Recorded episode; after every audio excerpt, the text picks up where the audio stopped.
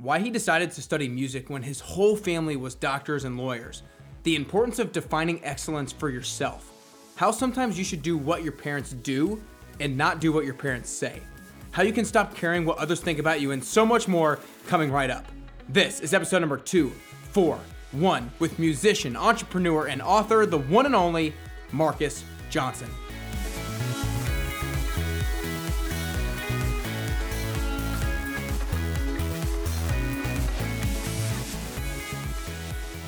Hey everyone, welcome back to Nick Carrier's Best You podcast.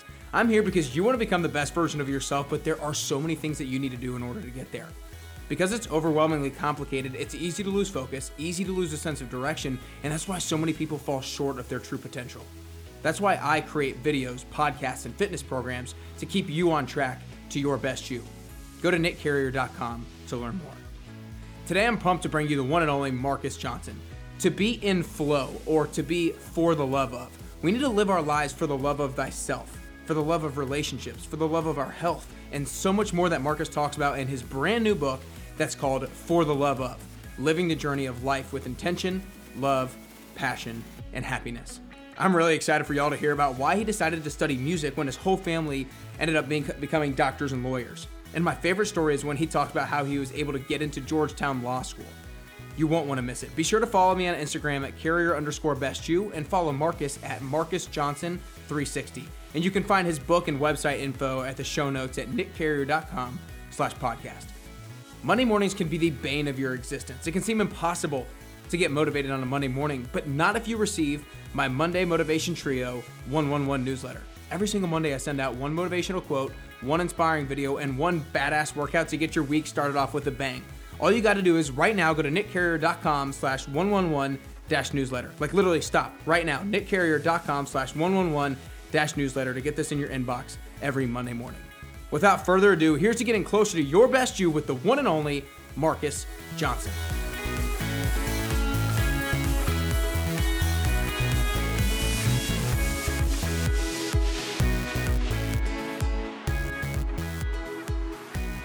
All right, what's up, everybody? Welcome back to Nick Carrier's Best You podcast. I'm super pumped up today to have the one and only Marcus Johnson with me today. Uh, Marcus, I just want to start by saying thanks so much for spending the time with me today. It's, it's great to be here, man. I really appreciate the opportunity to, to sit and rap with you. Of course. Well, I'm uh, really looking forward to it. I just actually finished your book this morning, uh, "For the Love of," and it was it was awesome, so inspiring. Love some of the stories that you have in there, and and love kind of like the uniqueness of the title and and how you essentially kind of like name things that you're like grateful for. I guess is kind of like uh, the the title of every single chapter.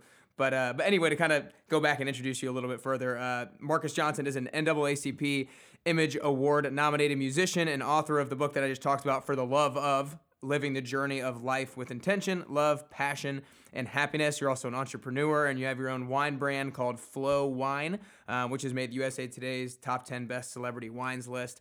Um, so I'm pumped to get into stuff with the book and, and your entrepreneurial journey and, and different things like that. But kind of the way that I want to start today is you've done a lot of different things, right? And I know that's kind of a, a, a lot of your a lot of your story, but you have three uh, three sisters and a brother, and they're doctors and lawyers, and and you kind of talk a lot about how you want to chase your dream, you want to define excellence for yourself, and that's something that I that I really stress a lot as well. And, and, people here have heard me talk a lot about defining success for yourself and not chasing down, as you say, like society's definition of success. And so when you were when you were deciding to go to college, you decided to study music at, at Howard University, and so I kind of want you to talk about like why you were going to go study music when everybody else in your family is kind of doing other stuff. You know, it's really interesting because um, at first, uh, before I got to Howard, I was at the University of Miami, and I was studying music engineering and technology, and that was my hedge. You know, I had to get into, I had to play jazz piano to get into that program and I loved music and I knew that I wanted to play music. But coming from the family that I did, I thought the engineering component would help as uh, you know a hedge to have more, not just being a musician. And again, that is not in a pejorative way. That's not saying like you know if all you do is play music that there's something wrong with it. It's just the way I was brought up. But even in my family, not really knowing what a music engineer did, you were like, "What? You're gonna play with buttons and things all day?" Well, no, music engineers actually create the sound consoles and they're behind things like this speaker system that you know is in my Mac and my JBL Bluetooth and you know those kind of things. But I was taught to be an individual from a young age, Nick, and um, it's very imperative that we do follow ourselves. And I had plenty of arguments uh, with my mom, plenty of arguments with my father about who I was, where I was going. I had arguments with professors and um, even people, you know, at my high school about what I was going to do because I had great grades. I was in honors programs and everything. Why don't you go, you know, open studies and, you know, pre law? It's like, that's not what I want to. And I think a lot of parents do the world a disservice and even their family lineage a disservice by not allowing their kids to change the world with the talents that God has given to them. And um, it's great to be able to speak from that perspective with standing now to say, yeah, I have the law degree, yeah, I have the MBA, and you still should allow your kids to pursue music in undergrad because this is who they are. And who's to say they don't change the world with notes that they play or with something that they draw? Um, it's just an important uh, concept and uh, it always has been. I, I, was weird when I was younger, you know, disconnected. I, I wanted to sit at the adults table, Nick, and um, I was voted uh, not, you know, sexiest guy. Uh, although I played sports, I had a great, was in great shape.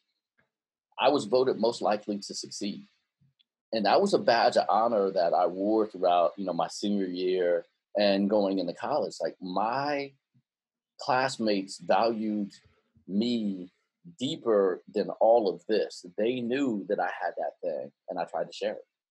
Yeah. So, well, and it could have been maybe a little bit of what you just said, but you said a little bit a little while ago that when you said you were going to go do music, you had some some arguments with, with your parents and with and other teacher and teachers were trying to tell you to do other stuff. So, what do you think gave you the the strength to be like, no, like I'm going to do this music thing? What do you think gave you the confidence to be able to do that outside of maybe being, being voted most likely to succeed in high school?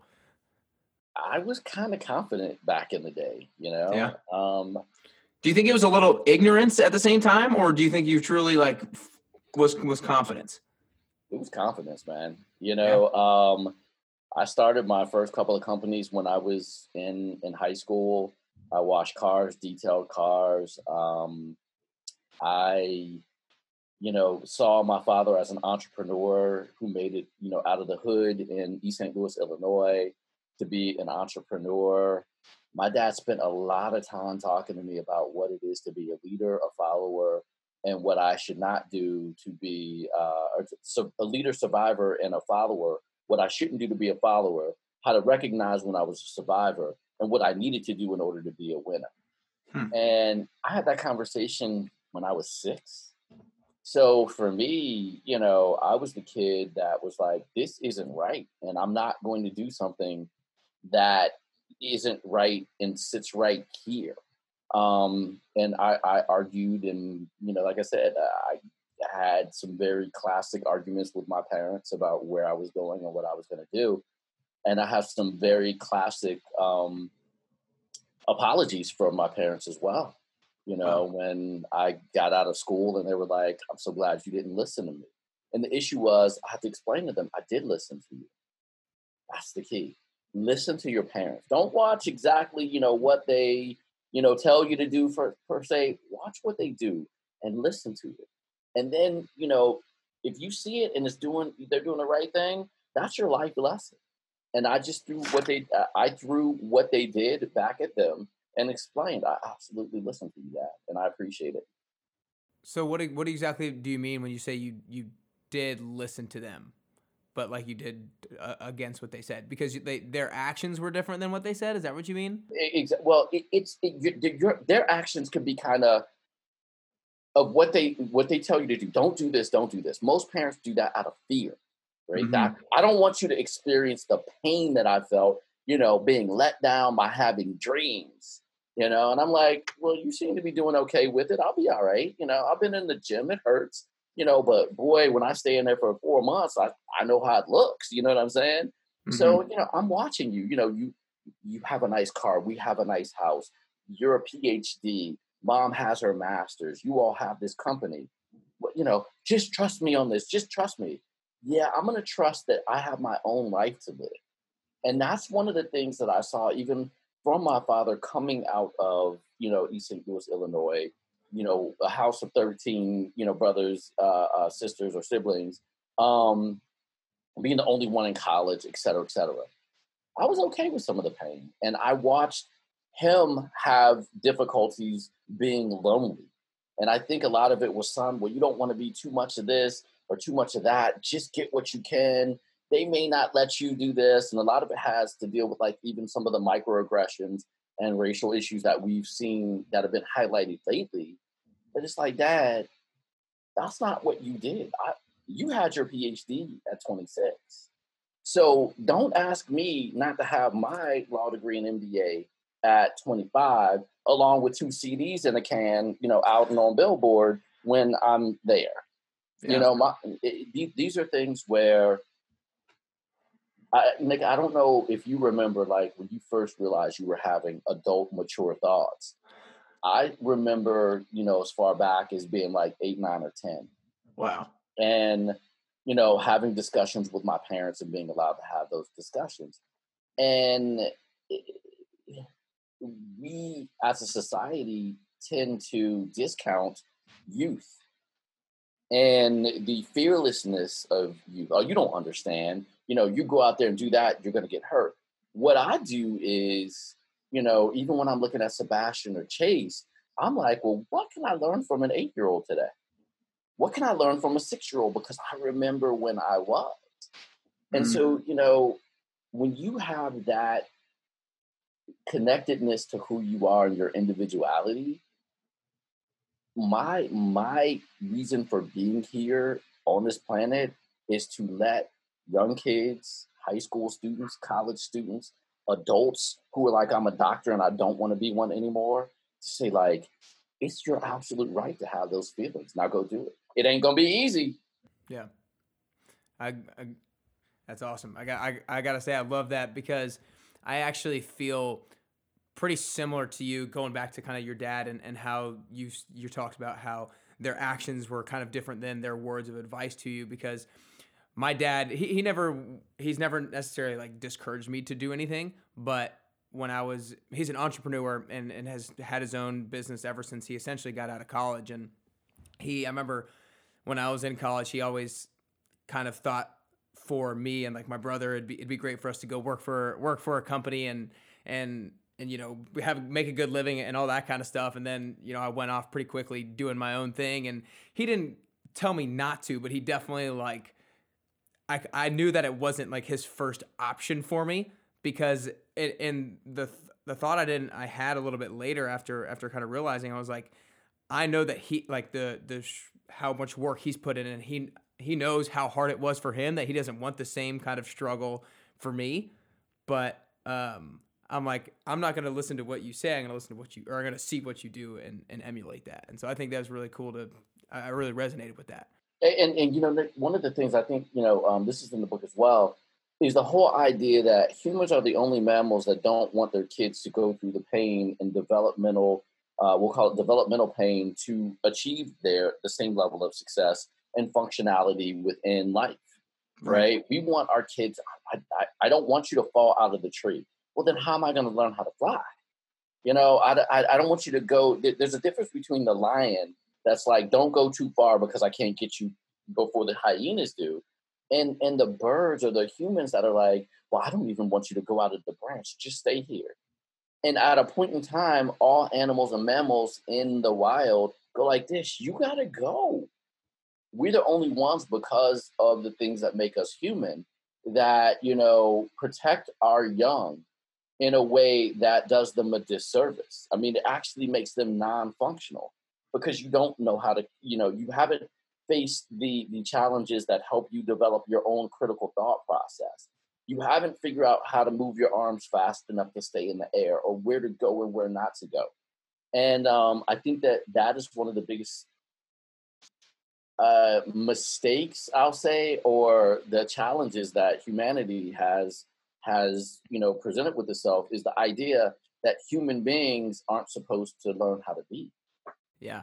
No, I, I really love that part of the book too, and I think it's I think right now people and, and parents are being more and more like that. I can't speak from experience because I'm not a parent and, and I can't say that I, I would like to think that I'm, you know, go about it to let, let my kids fall down, if you will, you know, like I, I, I really liked the part of your book where your mom told, told you guys like, I'm not your friend. Like I'm your mother, and I can't remember the other thing. I'm your I'm your mother and something else. And we'll talk like, about it later. we'll talk about being a friend later, right? Yeah, exactly. Like maybe when you're 30, maybe when you're 30 and you've done this, we'll talk about it then. Um, but I but I thought that was huge because I know that I've seen a lot of parents do so much for their kids and then you know they get to a certain age and they don't know how to solve problems for themselves like the first the first thing that they go to is asking their parents for something instead of like googling it or trying to figure it out on their own you know it's very the, the best analogy that i could give is like this uh, or types of analogies as a musician or having friends who are doctors right you don't learn how to play piano or to do surgery without doing it. Right. Right. Yet we want to see, like, let me show you. I, if I show you enough love, then if I show you the way to do it, then I can protect you from, you know, the pain and suffering of somebody dying on your table because you messed the surgery up you know and and and not giving you know i'm not giving you the chance to recap to figure out what went wrong and how to make the surgery better so that you can actually save more lives in the future. What I want you to do is I just want you to watch me. And then here are the tools. And then parents and societies looking up and asking these kids, now adults and, and some, you know, older adults, well, we need like why aren't you why aren't you able to do these things? Well, you never actually let me try it. You told me what I was supposed to do and go get a job and, and, and get an education. You never told me to go out and build something.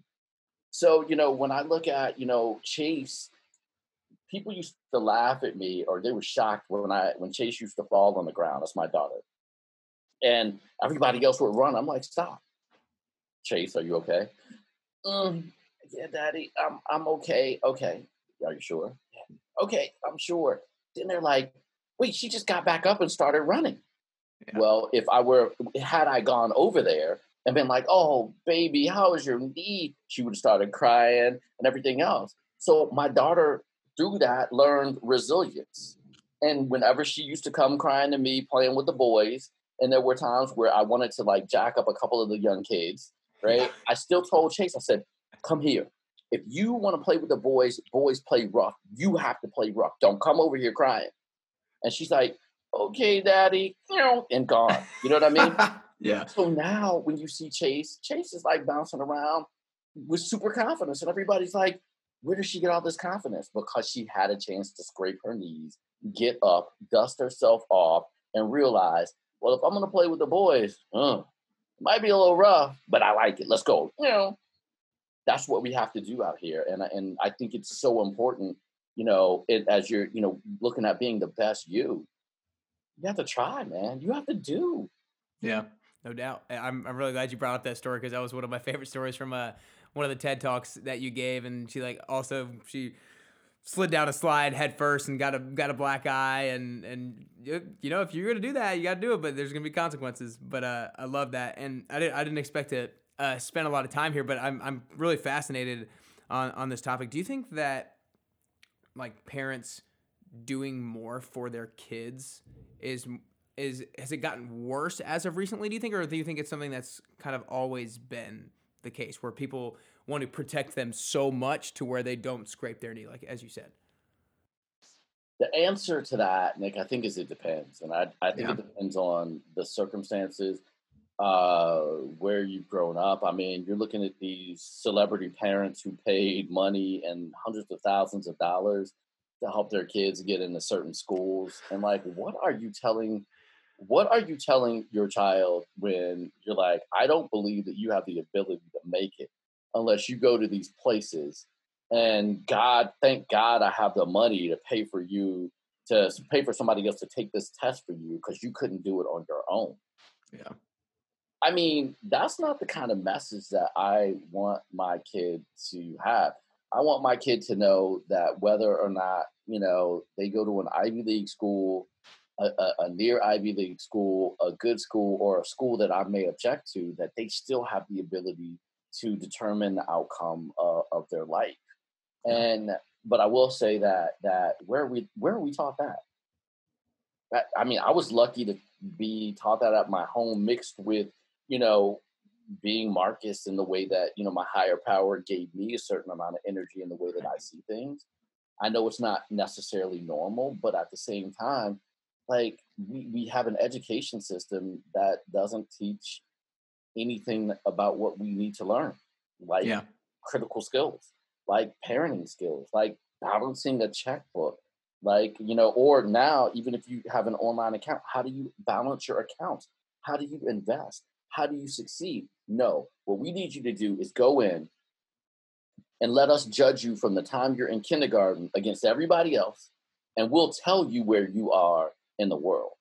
Yeah. And then you're stuck with that, right? Well, I didn't read exactly this way. Well, you know, okay, let's talk about why you don't think that way. Hey, there may be a good reason for it if you talk to the kid. You know, why don't you do your math homework? Because it's boring. Can they come up with another way to teach kids math that's fun? Learning can be, you know, fun. We don't teach that. This right. is the way we do it. This is the way we've done it. This is the way you should do it. Man. And then you expect, you know, innovation in parenting, innovation in the development of a, uh, of a, of a society. And it's no wonder when you look at like many of the things that are going on in the news right now, I, I'm scared that there's a devolution of society. Like it's devolving. Yeah. Yeah, no, I uh, I definitely agree with the uh, the whole educational system. I think we could have a whole three hour show just on that. But I'm gonna I'm gonna move, move uh, pivot a little bit to um, a story that I really really liked in, in the book of yours, and to kind of start off with one of the principles you you learned early on is if you don't ask, then the answer is always no. And to to kind of go along with that, I've found that it's really important in my life and from my own experience and from reading and, and learning and stuff that it's important to communicate your dreams and goals to other people um, because you never know who might be able to support you, who might be able to help you, and who might be able to cheer you on. And so, kind of with those ideas in mind, I really loved your story about how you got into Georgetown Law, and I think that that was that was really powerful, and it really, you know, slams home that idea that it's important to communicate your, your dreams and your goals to other people. So if you could kind of recount that story real quick and then riff on the importance of it.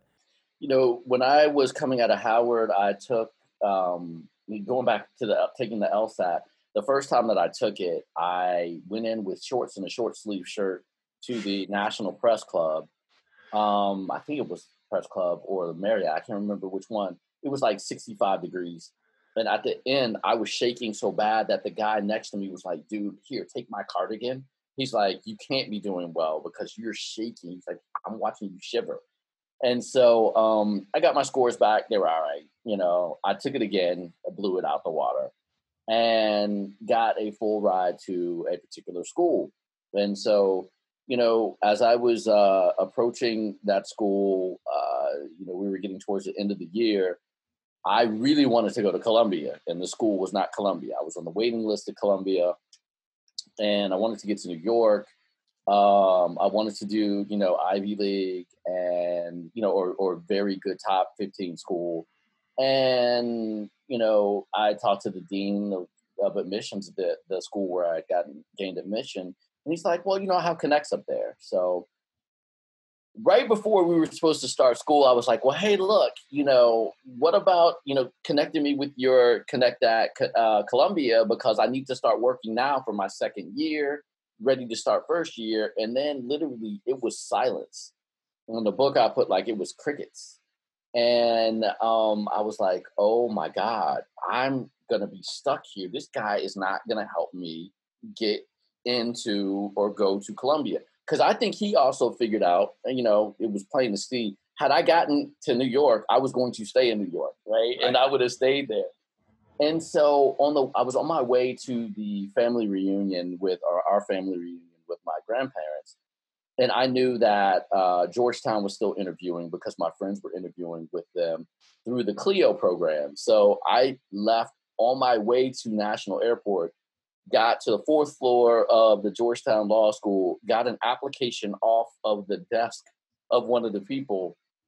And um, the night before I left, you know, was like, I filled out the application, had LSDAS, which has all your scores, sent it in, and got on my plane. So I was talking to somebody, one of my neighbors, who's a, a world class uh, fashion designer, um, when I got back, and you know, I told him what was going on. He's like, "Well, I know somebody. It was a reverend at Georgetown, and uh, Reverend Kemp." So I go and I have a meeting with Reverend Kemp, um, set up by you know one of the Hall brothers, and Kemp is like, "Your writing is great, your analysis is great, but I don't think there's a chance in hell." And literally, here's a, a, a reverend, you know, a Jesuit telling me like, "There's no chance in hell," but but if you like me to try, I can see who I know and you know whatever. So little did I know that he had actually baptized the dean, um, her kids uh, of of the law school. So I get a call a little bit later from the dean, you know, Dean Elizabeth Patterson, and she's like, "Well, I don't think there's a chance in hell. It's late. We're in like this time. It's like June, July." But would you like me to try? And I'm like, uh, yeah. So, you know, we go a little bit further, and then I get a call from the dean of admissions, and he's like, "Look, man, you know, I got this thing on my desk, and you know, I'm trying to figure out, you know, what are you trying to do, et cetera, et cetera." So, said the same thing, and a day later he calls back, and I, he's like, "I have one more question for you." He's like, "I'd like to know if you'd like to be in the entering class of 1993 at the Georgetown Law Center." And of course, I'm like, "Hell yeah!" But can you imagine, like, my friends? I lost friends over that because they thought I was on my way to this particular law school. And the day of orientation, I showed up to let them know that I would be going to Georgetown and yeah. was basically like middle finger, like you didn't live up to your word, and I was not going to be restricted by your word. And you know, even my mom and my dad, you know, everybody was like, Georgetown law, man, son, are you sure? I was like, I had the grades. I had the the pedigree. You know, I was student council president two years in a row, policy board chairman, all this other stuff. I had work experience, and I was like, man, I'm gonna bet on me. And all it took was for me to drive to the the law school, go upstairs, get an application, fill it out, put it in the mail, and talk to a couple of people. And people are like, no, it took much more than that. When you really break it down, all it took was faith in myself and faith in the fact that what will be will be. But if I don't ask the question, the answer is always no. Had I not filled out that application, my life would be totally different. Yeah. Had I not gone and said, "Screw you," I'm gonna. Uh, how dare you lie to me? Watch this. Had I not had that confidence, arrogance, whatever you want to call it, where would I be? You know. Yeah. And again, not that I wouldn't have been successful going to this other place, but I will tell you that from my first internship on, working with the general counsel of Universal uh, Music and Film, you know, who was a Georgetown Law grad, it had some cachet. Even to this day, I'm working on a big deal. Um, and the head of uh, head of Total Wine, their merchandising vice president, is a Georgetown grad and is walking me through a national launch of our relaunch of our brand through Total Wine and More. You have to ask the question yeah. Have to. Well, like you said, and I'm glad that you kind of iterated that it all came down to having faith in yourself and having confidence in yourself because I think a lot of times like I prepped it I, I prefaced the question with saying how important it is to communicate your dreams, communicate your goals to others. And a lot of times people don't communicate their dreams or their goals because they don't have the faith in themselves that they have the actual ability to accomplish that. And that holds them back to, to actually saying it because they're fearful that if I say it, then like I might actually not be able to achieve it. Yeah, but I will tell you that the absolute op- antithesis is true too. You absolutely won't be able to achieve it if you don't try it. Right. You know what I mean? And and I say life and business is much like, you know, dating. I mean, if you don't ask the person out for a date, nine times out of ten, they're not asking you, especially like if you're at a club or you see those commercials where somebody's on a train and they see like the the this beautiful person and they're like oh my god you know and next thing you know they go through the the 30 seconds of the commercial and then they're married at the end right had you not gotten off the train you know you would and, and asked that person out or just said hey look can we be in contact the answer would have been no and so my thing is life is short enough this isn't a dress rehearsal So why not make it fun, man? Why not?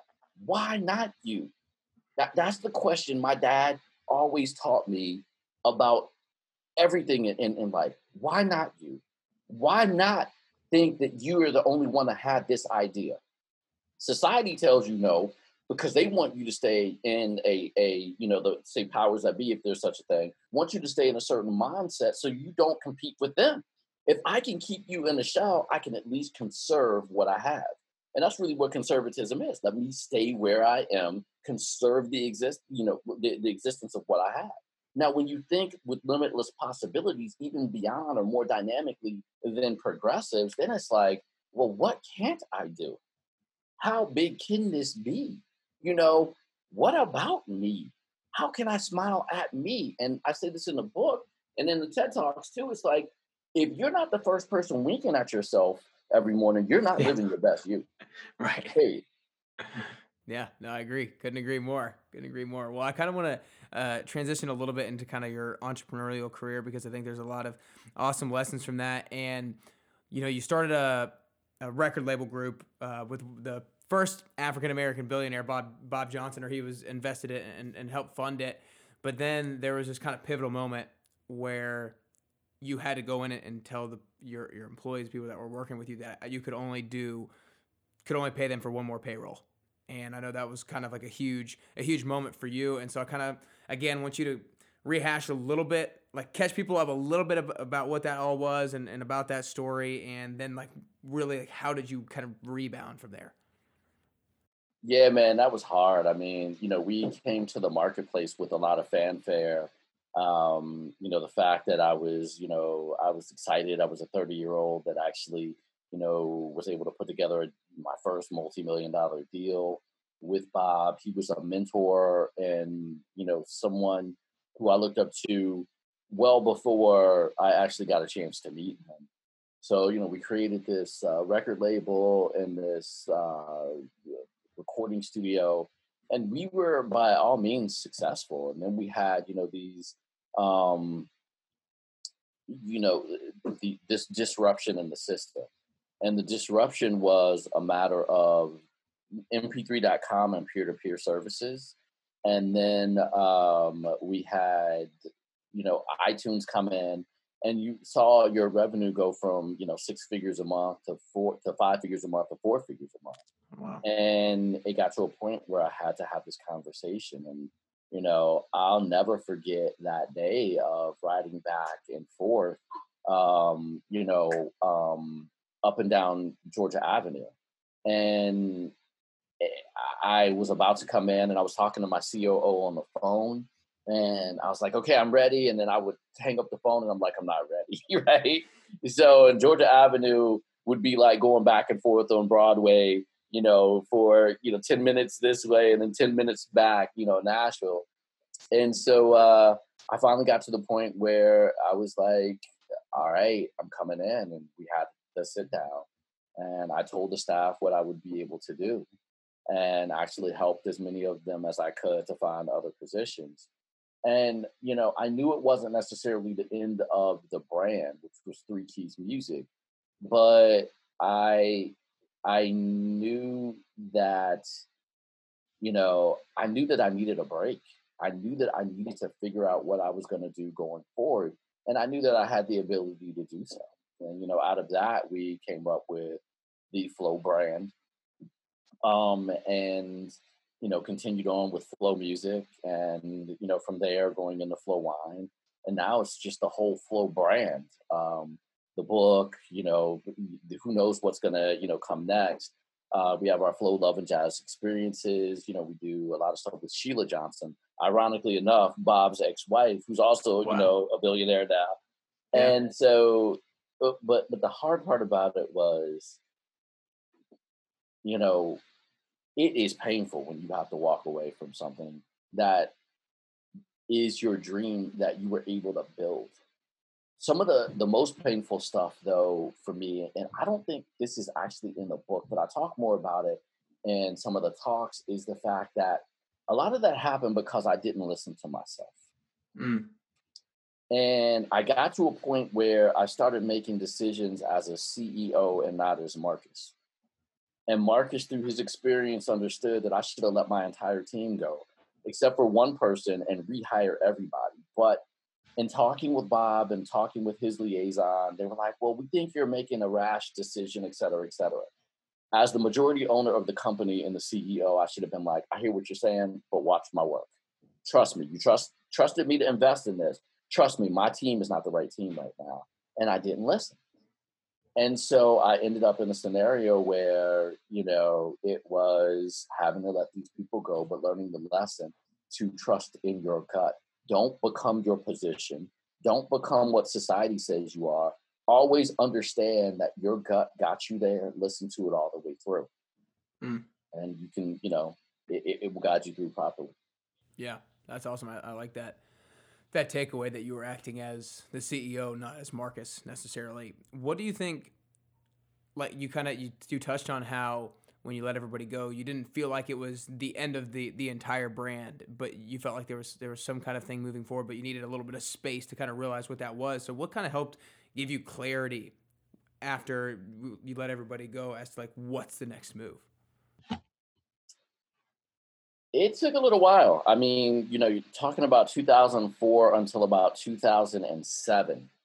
And I kind of just, you know, I drifted a little bit because DC's a small town and I was a big guy in a small town. So I'm walking around and know that people know that there's no more Three Keys music. Um, you know, we were sponsoring things. We were doing, again, we were doing a lot of the right things.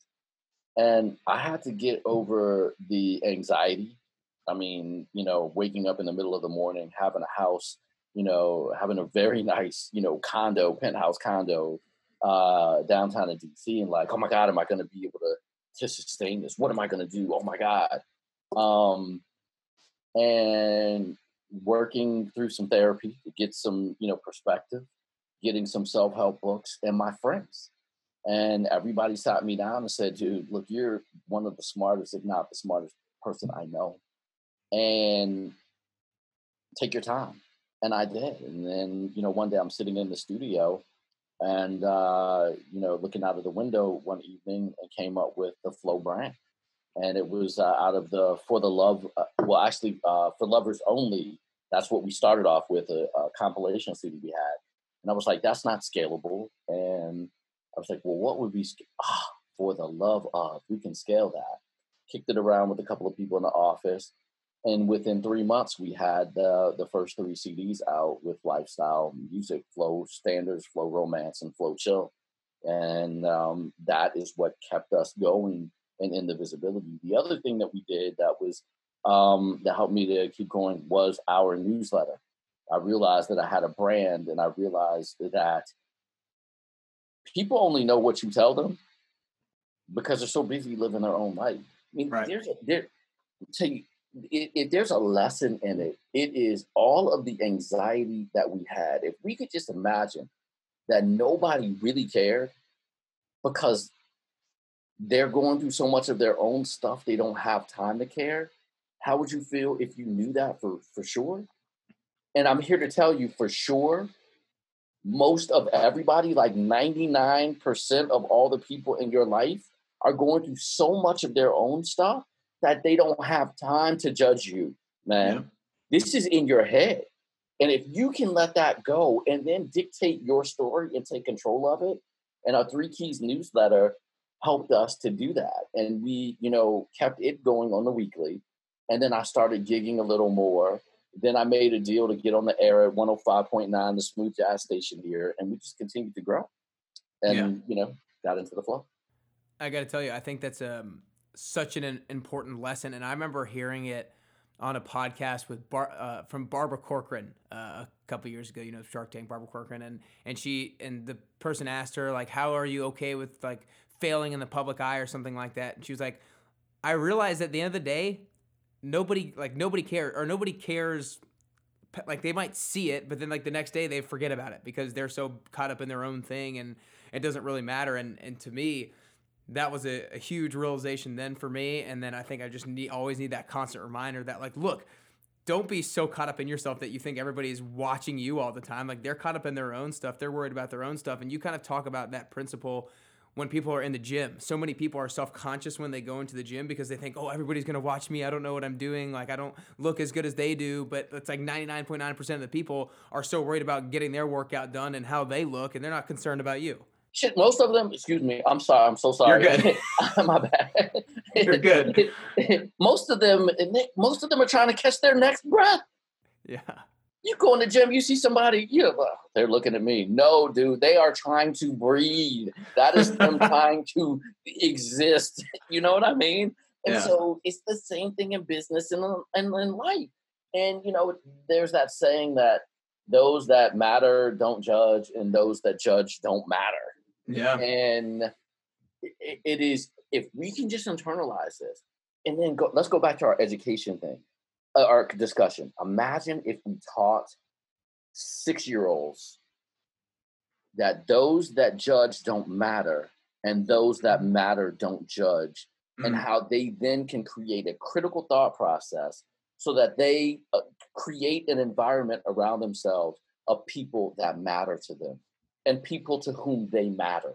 And those are the people that don't judge them, that may give you contr- constructive criticism, but also give you the way out of it so that you can continue to grow.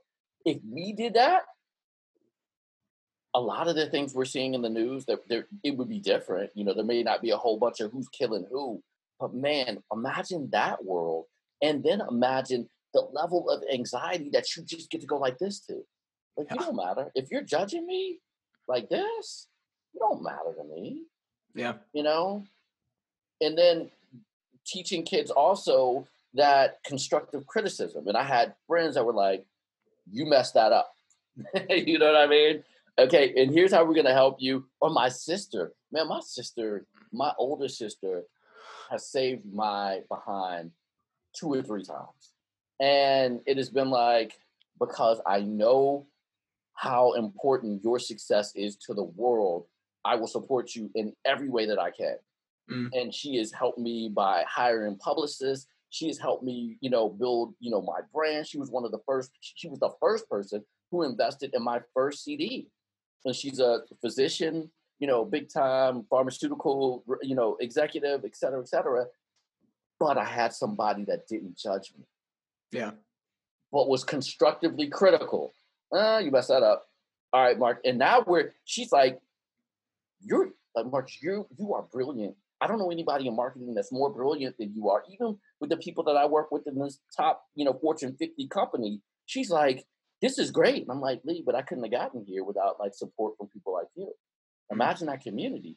And being the best you, you know, is is the idea of having people that are vested in your best you, that are working on their best thems, their Yeah. best yous. Man, when you start putting that together, you have the positive loop cycle not a vicious cycle. And that positive loop is something that's missing. It's not perfect. I'm not talking about utopia, you know, Right. because it's still hard. You still have to work. You still have to flap your wings. But man, if we gave them that tool, Mm, I know. I love it. I love it. I think that's definitely one of the most important things you can teach anybody at, at any age and just that. That idea needs to be repeated over and over and over again. We can't. I don't think we can hear it enough. Um, before I get towards the end, uh, we mentioned a little bit of the gym thing, and, and I know fitness and, and health is, is part of your story as well from from your book. And I know that you went through a period of uh, of losing 20 pounds, and I'm a I'm a fitness I do fitness goal setting coaching with with people. So to kind of uh, talk about that that side of things with me, what were a couple of the biggest things in, in your weight loss journey, if you will? What were the couple of the most important things that you had to do in order to achieve that goal? do it every day. I mean, honestly, it is. It is. God, I, so I did it with P90X, right? Right. And it's really funny because now I'm in day 20 of 80 Day Obsession with uh, Autumn Calabrese. And I'm watching it happen again. And I, I've created this life model, which is called Deeper. And it's the acronym Dream, Engage, Environment, Plan, Execute, Reflect. Have your own dream, be engaged in it. We'll get back to that. Have a great environment, put it in a written plan because, like, you know, anything else, you know, when your next uh, notification goes off, you'll forget about it. Execute upon it, and then rest, reflect, etc. That engagement thing, man, being disciplined and doing it every day, showing up, like your best you if you look at Ruiz and the four agreements, your best you is different every day that you get up. Mm-hmm. So if you had a night last night with Patron and your friends, your best today is not going to be like it was yesterday when you basically hadn't had a drink, you know, or anything like that for you know weeks. Or if you got good sleep, you know, the preceding few weeks and had a bad night, you know, last night, your best you today is, is going to be, you know, different. But you still get up and you work out anyway. You work yeah. out through the pain. And so that is something that I learned, you know, I knew, but watching it happen. The other thing is, you know, working out as much like, you know, growing a, a vegetable in that when you plant a seed or a tree, when you plant a seed, you don't see it for a little bit. Right. But boy, when the weed starts growing, it's like, wow. But man, just hold on and have faith that the process works. Mm. If you if you have the dream of how you're supposed to look, you're engaged in it. You get up every day, give your best to yourself, right? You have an environment, you know, where you can work out. People are like, "Yo, do your thing," um, and and you put it in that that that written plan. Now, that's what I also liked about P90X and the Beachbody stuff, or any you know physical trainer that's giving you an outline where you say, "Here's where I am today here's where I want to be. Oops, I had to take a break. Here's where I was, kind of thing. It helps you get there. And it's a written plan. Here's where here are our goals and objectives. And then you go out and you do it, right? So you're working out, you're doing your thing. The reflection phase is this hurts, stop it. Your knee hurts, stop it, right? Or, dang, this feels good. Maybe you need to lift a little bit more weight, or maybe it's just something that you love to do. So when you put it into the deeper paradigm, I basically got my life model, you know, out of doing a workout plan with P90X and the whole idea that anybody with a passion who is engaged in it and and has it written down, you can do anything that you want to do. Anything that you want to do. And so, you know, that's what I take with me as it relates to workouts, physical, and God, you feel better. Now, again, the first three weeks, it's like, oh my God, I'm so sore. Yeah. Man, I'm going into the fourth week, right? And you know this. That fourth week, you're like, I'm sore, but it's different. Yeah. And uh, and then, you know, me, I'm always about the imagine me. Once you reflect on it, imagine if we taught our kids that. That, you know, you're gonna be sore. You're not gonna see it right away. My mom's favorite phrase in the book, I say, is delay your gratification, son. Yep. Understand you'll get it, but it takes time.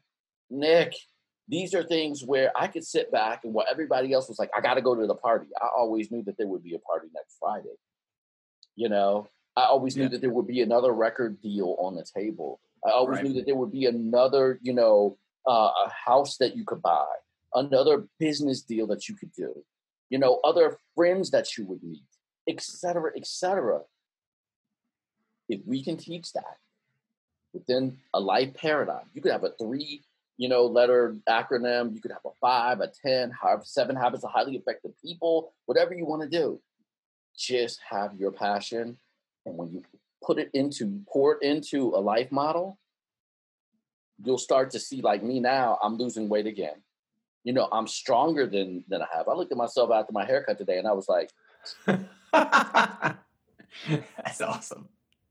That's awesome. Yeah, no, I love I love that I love that deeper model. I think that is that's so important and, and so applicable. And to, to, to touch on it real quick, I loved I read the delayed gratification thing this morning. And it was actually really timely for me. I had I literally made a like an Instagram post on Sunday, I think, that said if you can fall in love with delayed gratification, it's going to be a huge separator in our instant gratification world. And I think it's just, um, I think the delayed gratification thing is is is so huge, and I, I know we could talk a lot about it, but I want to get here uh, the last couple questions in. Um, and the last one, the second to last one, is a question that I found really beneficial for myself because I think that in order to get closer to the best best version of yourself, that it's really important to try to gain clarity as to what you think the best version of yourself looks like and what you think the best version of yourself is capable of. And then my goal every single day is to try to reverse engineer that person into reality. And so, a question that I found really beneficial for myself is what I'm getting ready to ask you, and that and that's is there a particular skill or piece of knowledge that the best version of yourself has? That you don't currently have? Oh, I, I mean, God, absolutely. I mean, I care. I can sit here and tell you that you shouldn't care, you know, about what people think. Man, I wish I the best version of me would be like, yeah. screw you, man. screw you all. You know what I mean? I, I I'm good. I'm good with me. You know, the best version of me would learn would would rest more. Even though I talk about it in my paradigm, it would rest more. It would spend more time with, you know, people, places, and things that I love, not trying to be in that work model, work model, work model, work model. Like my goal is to be able to be like, no, Marcus, do you no no no no no no no no. I'm on I'm on vacation. Absolutely right. not. Well, we need no, I don't need it. I have the money, I have the this, I have the that. Even if I don't, I can say no. And I'm not there yet. And the other best version of me would be a lot more gentle with me. Mm. And, you know, I read something somewhere where it said, you know, love yourself like treat yourself as you would someone else that you loved. And we all know what it feels like to love somebody with butterflies and my God, I love you. But it's very hard for you to internalize that for yourself right. and to be like, I'm going to make these decisions for me. And that is not me being selfish, it is me being self centered. But by me being self centered, I'm able to do these other things for you because you don't want me doing them out of anger. You don't want me doing them out of spite. You don't want me doing them out of you know resentment and, and the like. You want me doing it because, damn, Marcus Johnson loves some Marcus Johnson in the right way. Like right. you can't just come to him and expect him to do, you know, whatever you want him to do. No. Right. That's you. That's them respecting the fact that you respect yourself, man. And I think the best version of me does a much better job of just being like, yeah, nah, nope, I'm good. Yeah, no, I've I've heard that so many times in terms of the you what you started with uh, not caring what others think, but then also being able to like not say yes to every every single thing and, and be okay with uh, you know doing the things that you feel are most important to you at the time. Um, well, before I ask the last question, Marcus, uh, I want to acknowledge you for being able to have the the strength and confidence and the courage when you were young to be able to watch what your parents' actions were and not necessarily listen to the advice that they, they said to you. I think that's really admirable. And then, and the other thing that we, we talked a lot of, a little bit what that I want to acknowledge you for is your ability to be able to like allow your daughter to fall down to scrape her knee and not immediately run over and say, "Oh my god, are you okay? Are you okay? Are you okay?" but be like get back up and and keep going. I think that's you know, I think it's probably one of those things that or we're going to see less and less of, but it, it's going to of, but it, it's going to continue important. to be more and more important. Well, I think you know, for for me and for me to you, I thank you for having a platform where we can actually open the dialogue for those of us who are listening to you to be able to say, "Yeah, I know I need to do that," and then that's how it starts. And you know, the message to everybody out there is, it does start with you. It does start every day in the mirror with you looking at yourself. And and if you know that and and these are the things that you want and you know we're not victims of society. Unless we allow ourselves to be victims of society. Right. you can go to the pta meeting and say these are the books that we need. You can run for pta president or school board chairman or whatever you can run for public office or send letters and create groups to you know make sure that we hold our public servants uh, uh, accountable for the things that they do. We're not victims, but we're taught that we are. Man. So right. for me to you, thank you so much for having a platform to be able to have an open discussion to let those of us that think like us know that we're not alone, nor are we aliens. Well, of course. Well, I appreciate that. Well, I know everybody's going to want to go. Uh, we touched on a decent amount of the book, but I know you guys are want to go and, and read the entire thing. Like I said, I finished it this morning. Awesome book. It's going to get you fired up and motivated. Uh, so make sure you get For the Love of.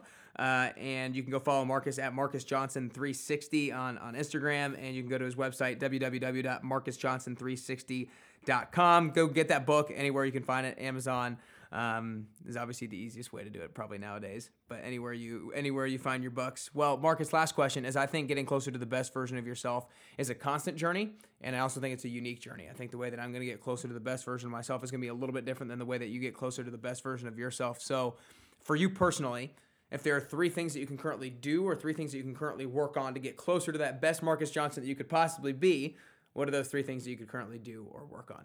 Number number one, man, is get more rest.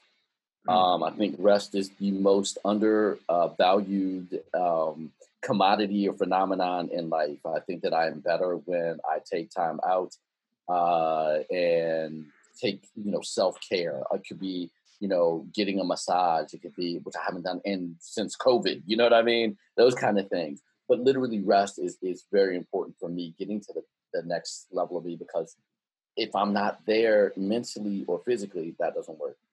The other thing is to take my advice on structuring my days a little bit better. I'm doing mm. better in the last week or so, but using the most important um, spreadsheet that I will ever have, which is my calendar.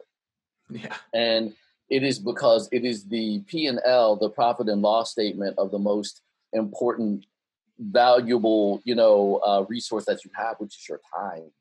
Right. Um, and putting it down and saying, matching where my goals and values with the time and where I spend it. I think that that would be, um, you know, number two. And as you know, I look at the the third part. It it really is a combination of figuring out the way that I can seed more into the next generation and into mm. society and you know whether it's with the music or whether it's working with people like yourself organizing to be that beacon of light to which these these folk can look to say like this is how you do it. Um and i only have 24 hours in the day like everybody else but if it is you know running for office um it is really making sure that I, I i get to that point to let people know running for office doesn't mean you're perfect you know, running for office doesn't mean that uh, you have all the answers. It just means you're a servant that says, "Hey, look, I'm going to take this weight and carry it." Um, it could, like I said, it could be in community uh, community organizations that you may be with. It may be with your friends, but to really find more of the organizations and people deliberately, that will help me change the world in our little way right? And I said that really like help me change the world in our way. Yeah. That that is uh that would be the third. I love it. Well, those are three powerful things. I appreciate it, Marcus. That's all we got today. All right, man. Look, thank you so much, Nick. Keep doing your thing and always be the best you, brother. yes, sir. Right back at you. There you have it. Such an awesome episode with Marcus. Be sure you share this episode with a friend or family member who you think would get a lot out of it and be inspired by it. Share it with a friend or family member who is struggling to find out what their passion is.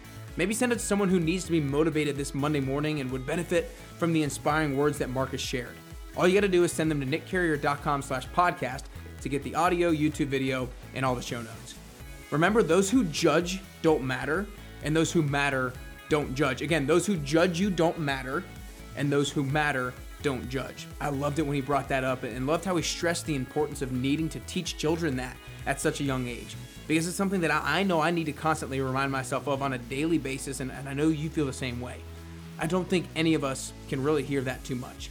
So if you're anything like Marcus, get more rest, structure your day a little bit better, and seed more into the next generation because those are the things that are going to get you closer and closer to your best you.